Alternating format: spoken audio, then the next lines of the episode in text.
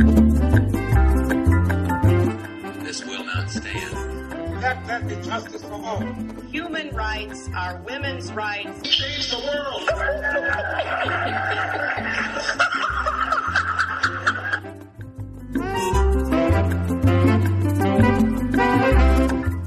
Welcome to Global Dispatches. This is your host, Mark Leon Goldberg, and I have some good news for you. Humanity is winning the fight against AIDS.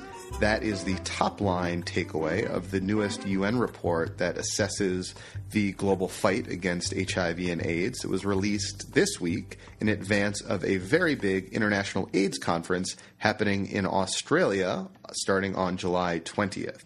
I catch up with Erin Hohlfelder, the policy director for global health at the One Campaign, to help me understand the report, to talk about where we are in the fight against AIDS, where the next set of challenges may come from, and also to offer you and I a preview of the big international AIDS conference.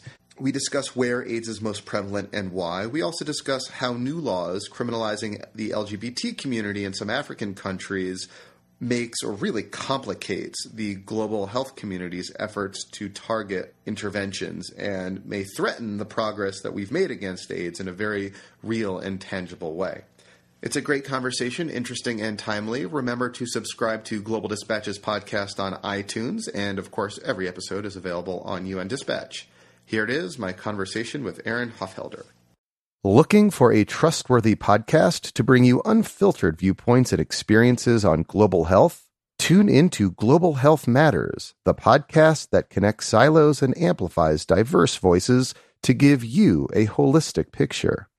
Each month, Dr. Garry Aslanyan from the World Health Organization hosts discussions with guests spanning former ministers of health, award winning journalists and authors, and frontline public health workers. Join listeners from across 180 countries for an exciting season 4 launching in June. Global Health Matters is available on Apple Podcasts, Spotify, and YouTube.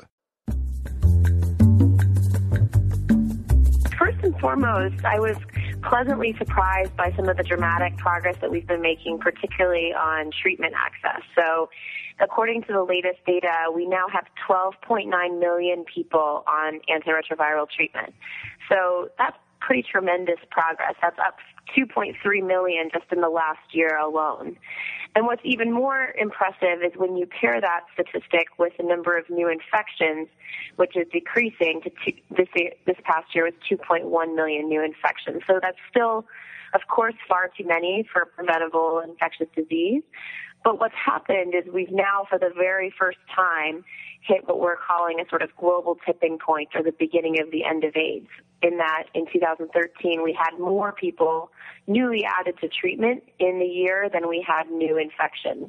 So we're sort of starting to first to barely but gradually get ahead of the curve of this epidemic for the first time. So we think that's a really important milestone that's worth pausing, noting, and even celebrating. The idea that we have nearly 13 million people on treatment is pretty remarkable. You know, I was thinking back to when we had the 3 by 5 initiative, and it seemed crazy to even think about having 3 million people on treatment. We've really made huge progress. So I would say that's, that's the first takeaway. But I would also say what's a bit worrying um, is that the epidemic is increasingly both geographically concentrated and concentrated among marginalized populations. So I think in some cases, to use a rather crass phrase, we've we've reached the low hanging fruit, and now we really see the epidemic, you know, taking root and, and even growing in places that are a bit tougher to reach and among populations that are tougher to reach. So Basically, you are talking about like sub-Saharan Africa, but not just sub-Saharan Africa, but like rural communities in sub-Saharan Africa. Is, is that sort of what you're implying? So I think it's both specific countries, so places like Nigeria and Uganda where you have poli- major political strife, places like DRC and Central African Republic where you have you know, actual conflict or post-conflict situations, South Sudan. In places like that, you have a huge burden. In fact, um, UNAIDS calls it the triple threat, sort of a high HIV burden, low treatment coverage, and little to no decline in new HIV infections. So for all the progress we're making in so many other countries and regions, you know, you've got sort of these tough countries and tough um, locations where we really aren't making the progress we need. So, you know, one key statistic that's, that really jumped out at me was that Nigeria, Uganda, and South Africa are now accounting for 48% of all new infections, just those three countries alone. Um, so you take that sort of geographic concentration among specific countries, and then you also sort of layer that over an increasing concentration among marginalized populations. So men who have sex with men, transgender populations, sex workers, injection drug users. You know, we're seeing that those populations have, you know, hugely increased uh, likelihood of HIV infection relative to other populations. So, you know, um, men who have sex with men, um, you know, 19 times more likely to acquire HIV. Transgender women, 49 times higher to acquire HIV than others among the adult population. So, you know, we're making a lot of headway and a lot of progress, but I think the work ahead of us is going to be tougher as we have to reach populations who for a number of different reasons are marginalized within their communities. So, I mean, this brings up a whole, you know, different set of questions, but, you know, you have these recent laws in Nigeria and Uganda specifically, you know, uh, stigmatizing or making illegal men who have sex with men. I wonder, you know, from, you know, a global health or a health perspective, presumably that makes it that much harder to reach these populations that you say are the populations that need to be reached the most if AIDS is to be brought under control. Absolutely. I think it's a really worrying trend, and I think you've got leaders from major AIDS programs like Ambassador Birx of PEPFAR, Mark Dybul of the Global Fund, Michel Sidibé from UNAIDS, all sort of collectively speaking out against these laws because, you know, exactly because of the impact on the public health um, progress that we could be making otherwise. So I think, you know, particularly in a place like Uganda, which, you know, only a few years ago was really held up as a model for how to treat and prevent HIV, is now seeing such dramatic reversals. And I think, you know, HIV is already such a stigmatized disease and regardless of sexuality or gender, so many people are fearful or, you know, worried about seeking treatment and prevention services. So to add on top of that, you know, a criminalization element, you know, is really um, making many people's lives much more difficult. And I think, you know, Ambassador Birx has made the point that it's not just even about LGBT populations. If people feel like going to the clinic is somehow additionally stigmatizing, no one's going to go to the clinic. So I think providers on the ground are really worried about this. I think the political solutions to it aren't particularly clear at the moment. And um, you know, it may be a bit of a long slog here, but I think you'll hear a lot about that at the conference and hear about both sort of the, the public health impacts on the ground, but also sort of ways to mitigate against that. So, speaking about the conference, the International AIDS Conference kicks off in uh, Australia on July 20th. Um, I guess, can you set the scene for us? Like, what is the IAC? Uh, what does it mean? And, and sort of, you know, what's it like when you walk in? You just walk in the room. What what happens? Sure. So every two years, the IAC is held somewhere around the world. Two years ago, it was in Washington D.C. This year, it's in Melbourne in Australia, as you mentioned. And it's this major gathering of um, a really interesting cross section of people who care about the epidemic. So it's everyone from academics and researchers presenting their latest data to politicians who care about this issue or want to help drive up the political will to affected populations themselves and other activists. You know, one to me, you know, one of the most interesting parts about any International AIDS Conference is what's called the Global Village, where activists from around the world can get together and share tactics and messages and sort of draw on each other's energy. Um, so it's a really vibrant and dynamic conference where you get a really interesting mix of science, of politics, of activism. Um, but each year sort of has its own distinct themes and sort of feel to it. So I think you're going to see a slightly perhaps quieter or smaller conference this year. I think given the location in Melbourne, it's making travel a bit more challenging for folks to come in internationally, a bit more expensive. So I think you'll probably see not quite as big a usual crowd as you might otherwise see. Uh, um, but I think it's going to be a really interesting moment in time, particularly on the heels of all this new UNAIDS data that's teaching us both about the progress that we've made, but the sort of major challenges ahead. And I think it will also be quite interesting politically as Australia, you know, for many years was doing quite well on foreign aid programs, including HIV, but recently, you know, has taken some major steps backward in terms of um, its aid budget and offering up cuts to the to the foreign aid budget. So it will be a really interesting political dynamic to see how the government um, reacts to this, how they address these topics, given the political dynamics at home. Yeah, I would imagine that the site of Melbourne was probably chosen before the current, uh, more right leaning government was uh, elected to office. Um, so, what are the the big? Th- uh, uh is there like one big driving theme of this conference? Yeah, so this conference's official theme is called "Stepping Up the Pace." Um, which I think is absolutely appropriate for the moment that we're in, right? So we, we sort of have you know, the full set of, or, you know, an almost complete set of tools that we need to fight this pandemic. I think we're getting smarter about how to do that and how to target resources. Um, but I think we're still not quite achieving the pace of acceleration that many had hoped we would given all that progress and all those tools. So I think it's both sort of calling on leaders to step up the political will to make this a reality. Um, I think it's a sort of faster deployment and a smarter deployment of resources.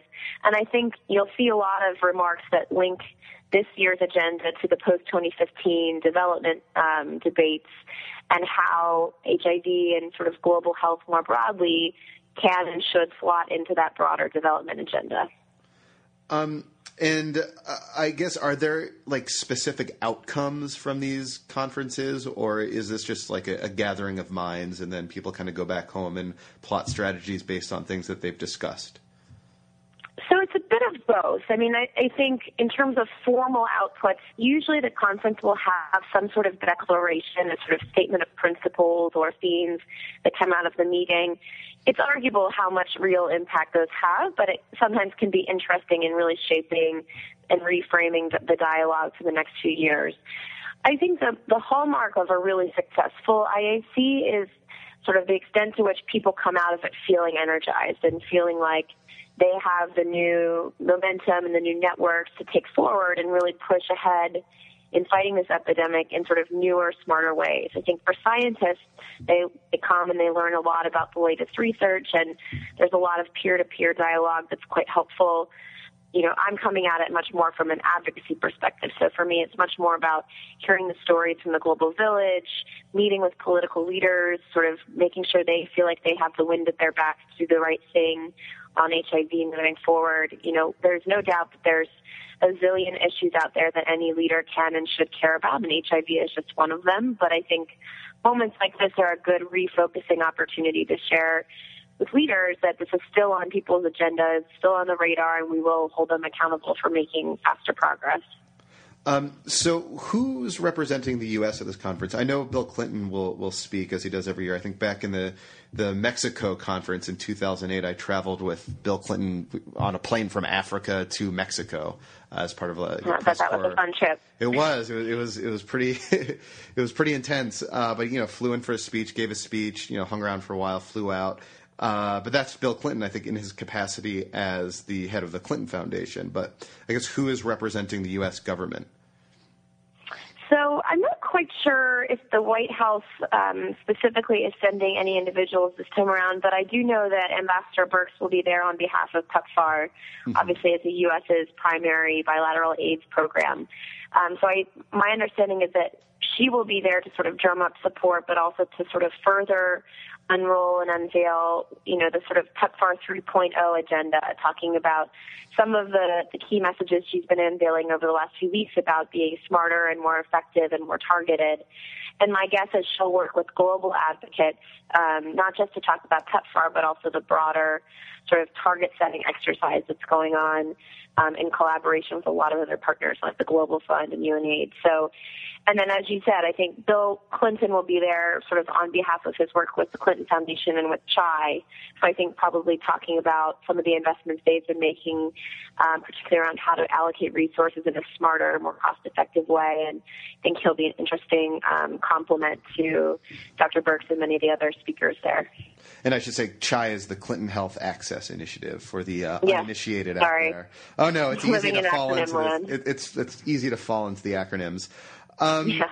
I guess just just finally, I mean, you started by talking about marginalized populations, men who have sex with men, people who inject drugs, uh, sex workers, and transgender. I guess are there like what specific programs or strategies can you describe that are that, that target these what you call marginalized populations and the populations where incidence of AIDS is just or prevalence of AIDS is much higher than in the general population? Can you just like maybe walk me through what an intervention targeted to one of those groups looks like? Sure. So I'm certainly not a provider on the ground, but sort Yeah. of based on what I've heard from many colleagues, I think it's a couple different things. I think one is having really smart local people on the ground who know the communities well and have access to groups in ways that you know, outside Western groups may not have. So being really smart about engaging with local partners is really important with key populations. Part of it is just a basic data challenge. So right now, for many of these populations, because they're stigmatized, we don't even have good data about, you know, how many there are in any given location or you know, who's presenting for treatment at what time. And so a lot of groups, I think, particularly in the last year or two, have worked to be much smarter about data collection, pushed programs like PEPFAR and the Global Fund to get smarter about how they're tracking and measuring these populations so that they can deliver services more effectively. I think some of it is about not necessarily having branded clinics or branded interventions that are, you know, for these marginalized populations. So making sure that these groups feel like they can assimilate as best they can and go a bit sort of under the radar if they choose to. So they feel like, you know, if he if person X shows up at clinic Y, it doesn't necessarily mean that he or she is LGBT. You know, making sure that it um, it feels like a safe place for these people. Um, and certainly in places like Uganda, and Nigeria, since the new legislation has been passed, I think programming, you know, programmers have really stepped up their own security efforts and diplomatic efforts, but are, are really quite worried. Um, I would also say at a more macro level, it's a lot about, you know, epidemiology and targeting resources and programming to reach these populations. So it's not necessarily always different interventions, but sometimes it's just being smarter about how you're spending your money. So, you know, in the days you know, in previous years, um, you know, a lot of governments would take a lump sum of of either foreign assistance or their own domestic resources and sort of spread it in a blanket way across their country or across sort of generalized populations without doing the sophisticated research to say, you know, in District 1, we may actually not have much HIV, but in District 7, there's maybe a ton, and sort of getting smarter about concentrating resources and concentrating interventions in a way that actually reaches the most marginalized population. So, you know, in a place like, let's say, Russia, you may not have a huge epidemic among heterosexual couples, but you may have a huge injection drug use population. And so the interventions that you choose to fund there would be radically different than you might choose in, let's say, Nairobi. Um, so, it, you know, I think it's really about being more targeted and effective as well as being more sensitive on the ground at the local level. Uh, well, Erin, thank you so much for your insights and thoughts, and uh, good luck in Melbourne. Yeah, thanks, Mark. Great to speak with you. Thank you all for listening. And for those new to the podcast, every Thursday I post shorter conversations like this about something topical and in the news. And every Monday I post longer conversations with foreign policy newsmakers or luminaries of some sort. And as coincidence may have it, on Monday I'll post my conversation with Helene Gayle, who currently serves as the president of CARE, the international relief NGO, but who's had a front row seat to the international fight against the HIV AIDS virus as a longtime worker at the Centers for Disease Control. She was there at the very beginning working on AIDS from a public health standpoint since the very early 1980s. And we have a long and fascinating conversation about how the global fight against HIV AIDS has transformed formed over the last 20 or 30 years. So stay tuned for that. Subscribe to Global Dispatches on iTunes so you don't miss it, or come back to UN Dispatch and we'll post it here. Thanks for listening. Bye.